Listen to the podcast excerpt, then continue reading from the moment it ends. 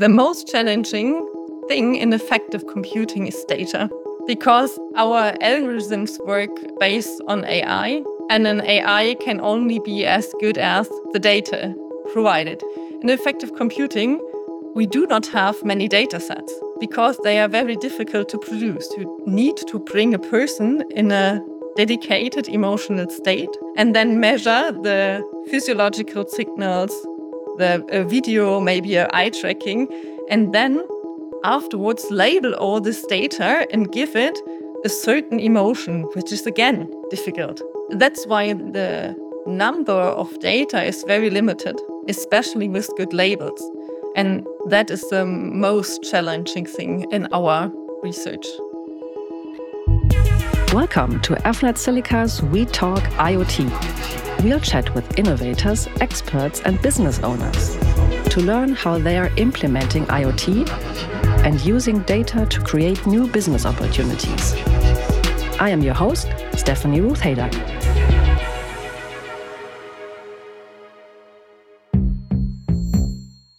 With the rapid growth of IoT devices around us, imagine if our gadgets could not only process information, but also understand and respond to our emotions. Today's special guest is Nina Holzer, and she is a researcher from the renowned Fraunhofer Institute for Integrated Circuits, IIS, and the team lead for multimodal human sensing. Together, we will explore the fascinating intersection of human emotions, artificial intelligence, and the future of human computer interaction. So tune in as we delve deep into the heartbeats of our machine. Nina, it's a great pleasure to have you on the show. How are you? Thank you. I'm good today. Would you like to get us started by introducing yourself and uh, what you do at the Fraunhofer IIS? Thanks for inviting me. I'm Nina Holzer and I'm working at the Fraunhofer IIS and in the field of affective computing. In the past, I studied computer science and started working at Fraunhofer IIS. And since two years, I'm heading the group of multimodal human sensing, where we try to encode emotions with technical systems, which is the yeah, field of affective computing.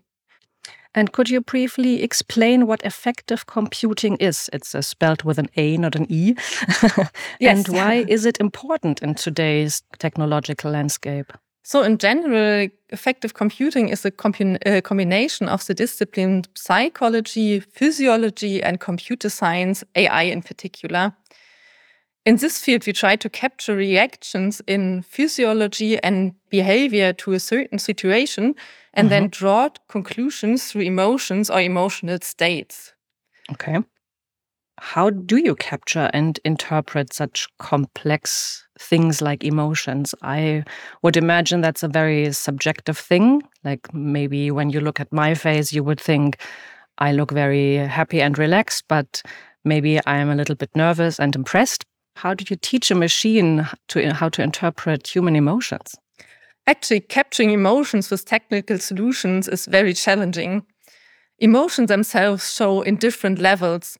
So we divide emotions in the following levels. So we have the behavior level that you described. So we have gestures, we have facial expressions. This is what we can easily see also by a human. Then we mm -hmm. have a physiological level, which can be a heartbeat or skin conductance, or mm -hmm. also like brain waves you can easily understand when you have a big excitement, your heartbeat will go faster. Yeah. And so different physiological signals corresponds to emotions. Mm -hmm. Then we have the subjective experience of an emotion. Mm -hmm. This is how pleasant or unpleasant does the person really feel? And of mm -hmm. course, this is difficult to to uh, capture with a technical system. But we need this information for our AI training and find the corresponding physiological signals and behavior signals for the emotion that the person is feeling. That's really interesting. And I think the question that comes to mind next is what would be some possible applications where you would need this kind of research and the data that you are collecting? There are different applications for affective computing. One mm -hmm. examples are autonomous cars. So autonomous cars will have different information from the environment that might not have the person in the car. So it is very important that uh, the autonomous cars adapt their driving behavior due to the feeling. Let's assume the an example in a fog. So the car will have information from the environment, from a lidar, from a radar, and knows that even though the passenger in the car can see anything around due to the fog, mm-hmm. the car can overtake another car safe because it has enough environmental information. I suppose the human emotion would then be kind of closing my eyes and hoping it will work and uh, yeah. Having yeah. a really high heartbeat. having a really high heartbeat. Yeah. And you really feel uncomfortable if the yes. car starts to overtake. and so you won't trust your car that it's a good idea to overtake in this situation. So then this autonomous car so needs to react on the emotion of the person mm -hmm. because this will lead to trust in autonomous vehicles in the future. Oh, interesting. Okay. It's not that the car will say, like, don't be a chicken. I know what I'm doing. Trust me. And then hitting the, the gas pedal. Could be also an option. Yeah. But in, the question is if this is the best idea or a better idea. maybe not. To maybe not. To drive slower or to give information, okay, you are safe because I know the following uh, things from our mm. environment and I, you are safe in my car because of what yeah. I know. Don't worry, little human. Mm. Yeah. yeah, I know more. I know you. what I do. yeah. Interesting. Okay, so it's about building trust in the example for autonomous driving. That's interesting. Okay. But also mm-hmm. building mm -hmm. trust in other technical solution. So mm -hmm. if you think of robots or any human machine interaction, it is always a good idea that the communication partner can respond to your feelings. When we talk to each other, mm. I would say it's a good communication when you respond to how I feel or you think I feel, and I respond back. To okay. when you get angry, I will uh, I will react different from when you look happy. What I am saying, yeah, that is what enables affective computing to interaction between human and machines. Mm -hmm. This can be a robot. There's also a um, good example that I can give. Let's assume a service robot driving mm-hmm. around, bringing things to you. Mm-hmm. And from the technical point of view, this robot is able to drive very fast to you and then stop right in front of you. Technically, it's possible. okay. But would you feel good? threatening. Right? Yeah. right. But when you interact with such a robot the first time, the robot should see, okay, Hoot is not feeling very well mm. when I drive mm. so fast, so I come closer slowly. But the next time you get more trust in this system and it can rise to get faster and faster to, mm -hmm. uh, to you. So it is again about building trust, getting your reaction, your emotion, and then adapt to this and interact different in the future when you, you get more trust in the systems.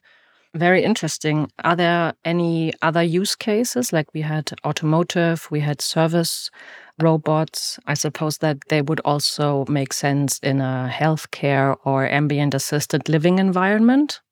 Yes, that's also applications where wherever we will have robots in the future mm -hmm. for assistance with elder, working with elderly people, talking to elderly people. But there's also a very different use case, which is mm -hmm. not directly corresponding to this human machine interaction, for example, market research and neural marketing. So with affective computing, we are able to measure reactions when you interact with a product. So you can mm -hmm. directly measure how good your product is and how much the person likes your product or your commercial or a movie. I think um, I might have seen something like this at your CeBIT exhibition stand from probably a couple of years ago when there was still a CeBIT. I think yeah. you had like a mirror where you could uh, stand in front and then the mirror would tell you could distinguish back then i think it must have been seriously at least 10 or 15 years ago are you a female are you male how old are you are you happy at the moment? So that's basically when I look at a product, and then the sensors will be able to tell am I excited by this? Am I completely bored and not interested? And then you have like data like, okay, this target group, which we thought would be thrilled, is actually completely unimpressed, right? Is that the, something that would describe it? Right. You're talking about our software library, Sure. This mm. is a completely uh, video based solution. Oh, okay. So mm -hmm. This is already 16 years ago. So we are one of the very first players in the effect affective computing market with this wow. software library. And it further and further developed. We are able mm. to measure emotions in the face based on the facial reactions with mm -hmm. this mm-hmm. software library that can be licensed. But there are emotions which are not very easy to to read from only mm -hmm. the mm-hmm. face. Okay. So that's why we we further developed our uh, working environment also to the biosignals and physiological reactions. And um, in your experience, what have been the most challenging aspects? Are there any specific emotions that are particularly hard to decode? Yeah, I would say the most challenging thing in affective computing is data. Okay.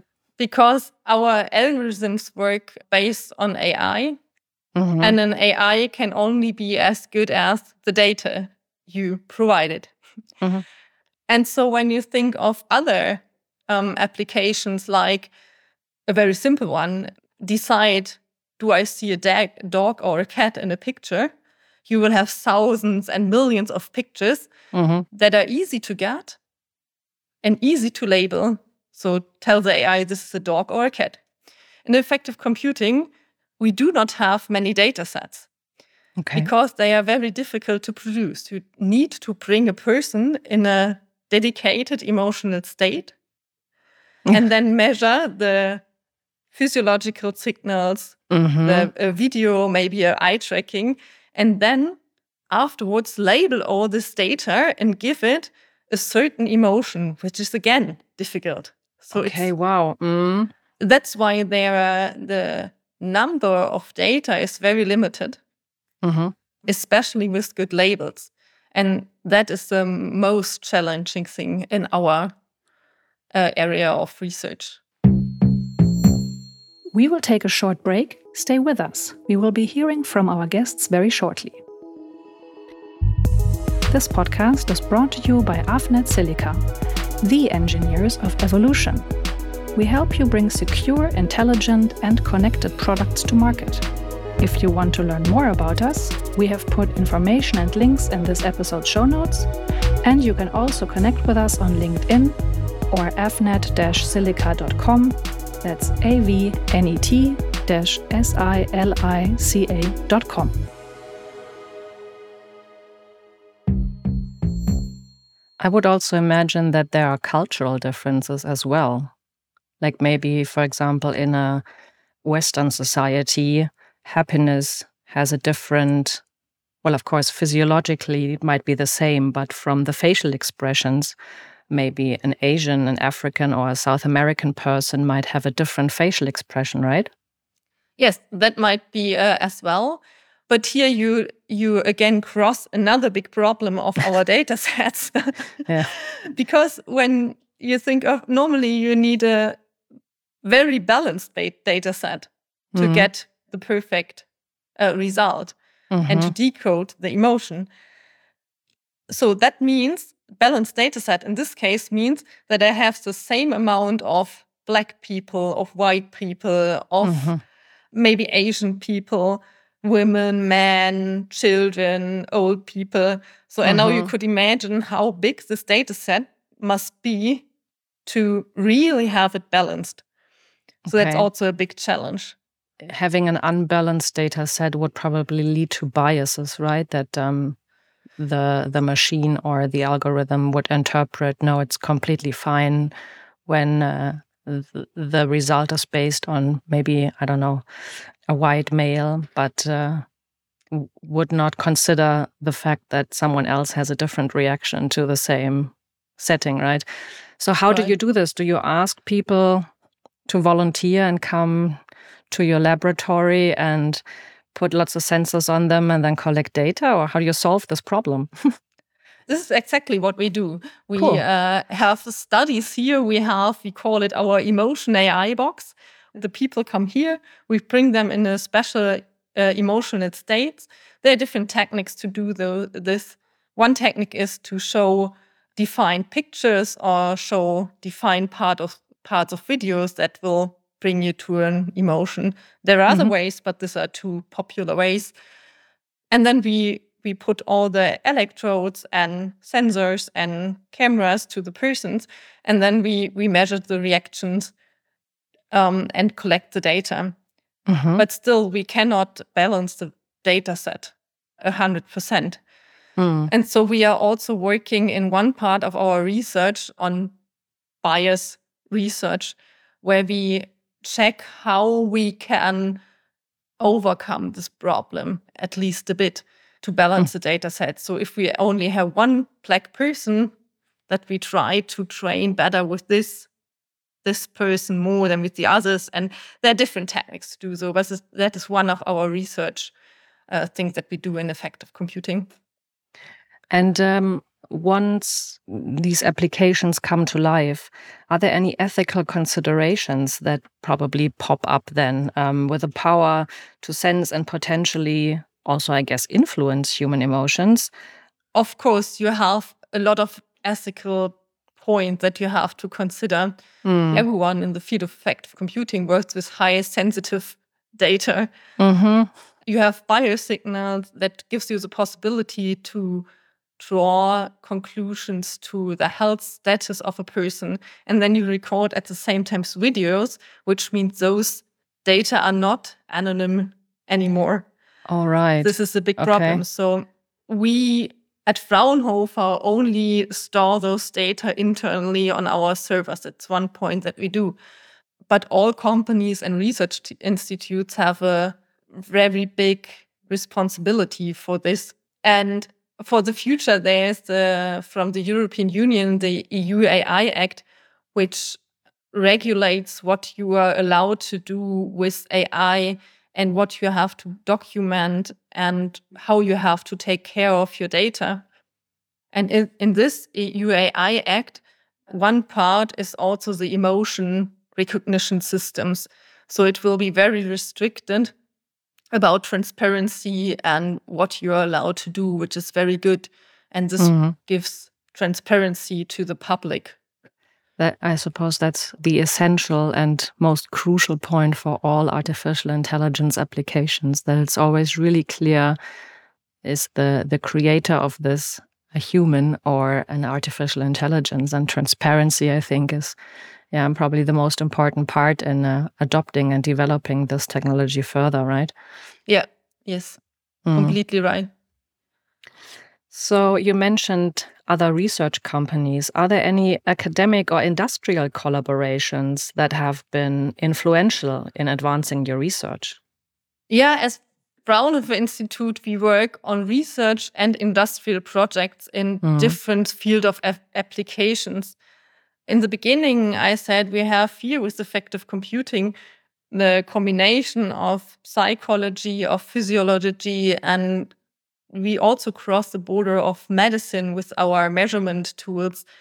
And so there's not one company or one university that is most important for us, but we try to check what partners do we need mm -hmm. to mm-hmm. solve a certain problem. So we always work together with different companies um, in automotive or market research to solve the problem, and then also maybe get a psychologist within the projects to complete our know-how to solve the problem, which is always very complex when we talk about emotions. Hmm. Is there a public case study you are able to talk about, or are you still in a in a research phase where you uh, where you cannot share too much information? Yeah, at the moment I cannot talk about a certain okay. industry project. Yeah, but we have uh, we did a research project. It was finished a year ago, and there we were researching on cognitive load, and we did a big study with persons, bringing them into cognitive load. What is a cognitive load? I'm sorry. We, we looked at cognitive load on mental load, like when your brain is overloaded from the tasks oh, okay. you are doing. Okay. This can be, for example, we, we did it in, in two steps. In the first step, we had some very challenging mental mm. things to solve. Mm-hmm. And in the next step, we had driving situations in our driving simulator that cool. were very challenging to solve because you had to do so many multitasking things. And out of that, we got an, a data set for this co mental cognitive overload, mm-hmm. which is uh, public and can be used also by other researchers. Oh, that'd be interesting if you share the link with me. I can maybe put it in the show notes for our listeners to, uh, yeah, have a have a look. I will be happy to share the link. Yeah, that'd be that'd be interesting. I suppose that would be also a really interesting use case. For example, if you are looking for employees, let's say it's either truck drivers or policemen or pilots, people or yeah, people in stressful situation who have to react to a lot of influences. I suppose you could would it be a use case to use this solution to yeah, basically test your possible new employees if they're up to the task? That would be one uh, thing to test employees, mm. but also in the real application in the end, while driving, you could mm-hmm. monitor mm. the person and react to to the overload. Okay. Or, for example, you could also think of gaming when someone is playing a computer game, and then mm. you uh, you can monitor with this system in the end if if the person is overloaded and you should make the game easier, or maybe the person gets gets bored and it is not doesn't have yeah. to think too much at the moment, so you can make the the game harder. This is also an application for mental uh, mental load. Oh, very interesting. I had that ex experience personally myself when I was playing a, a, video game called The Last of Us, and I thought it was so immersive that I was actually really anxious and scared and uh, hiding behind the couch trying to solve the puzzles because I found it so immersive that I thought I was I was being the person. I found it it was really good, but it was really stressful. I had to take a break and step back and say, "Ooh, I need a glass of water, and then we can continue." Yeah. So maybe the system would have said, "Okay, Ruth, I will give you an easier level now, and then we go on." yeah, maybe you should dial down the difficulty and uh, turn on the lights in your apartment. Yeah. Yeah, but that would have mm-hmm. been very helpful. Um, where do you see the future of affective computing and IoT heading in the next five to 10 years? Are there any breakthroughs uh, on the horizon that uh, I should be looking out for? Oh, I mean, it's hard to say how it will mm. uh, develop in the next 10 years, but I'm very convinced that affective computing and parts of affective computing will be integrated in many human machine interaction. It will be running in the background so that you you don't feel that affective computing is applied, but you will you will have a better communication with the system. And I'm very sure that we will have it in autonomous cars and also interaction with robots mm-hmm. or any other human machine interaction. And that, that would be also an interesting question to see has working in this field changed your perspective on the relationship between humans and machines? Mm, before I started to work mm. intensively in the field of affective computing, I was interested in and curious what robots can do and cannot do. Hmm. but today, when I started to, when I got a deep look into it and work with it very close to the newest uh, developments, I get very excited and enthusiastic about what will come in the future. I'm really much looking forward how those algorithms will make our life easier and better in the future. Mm.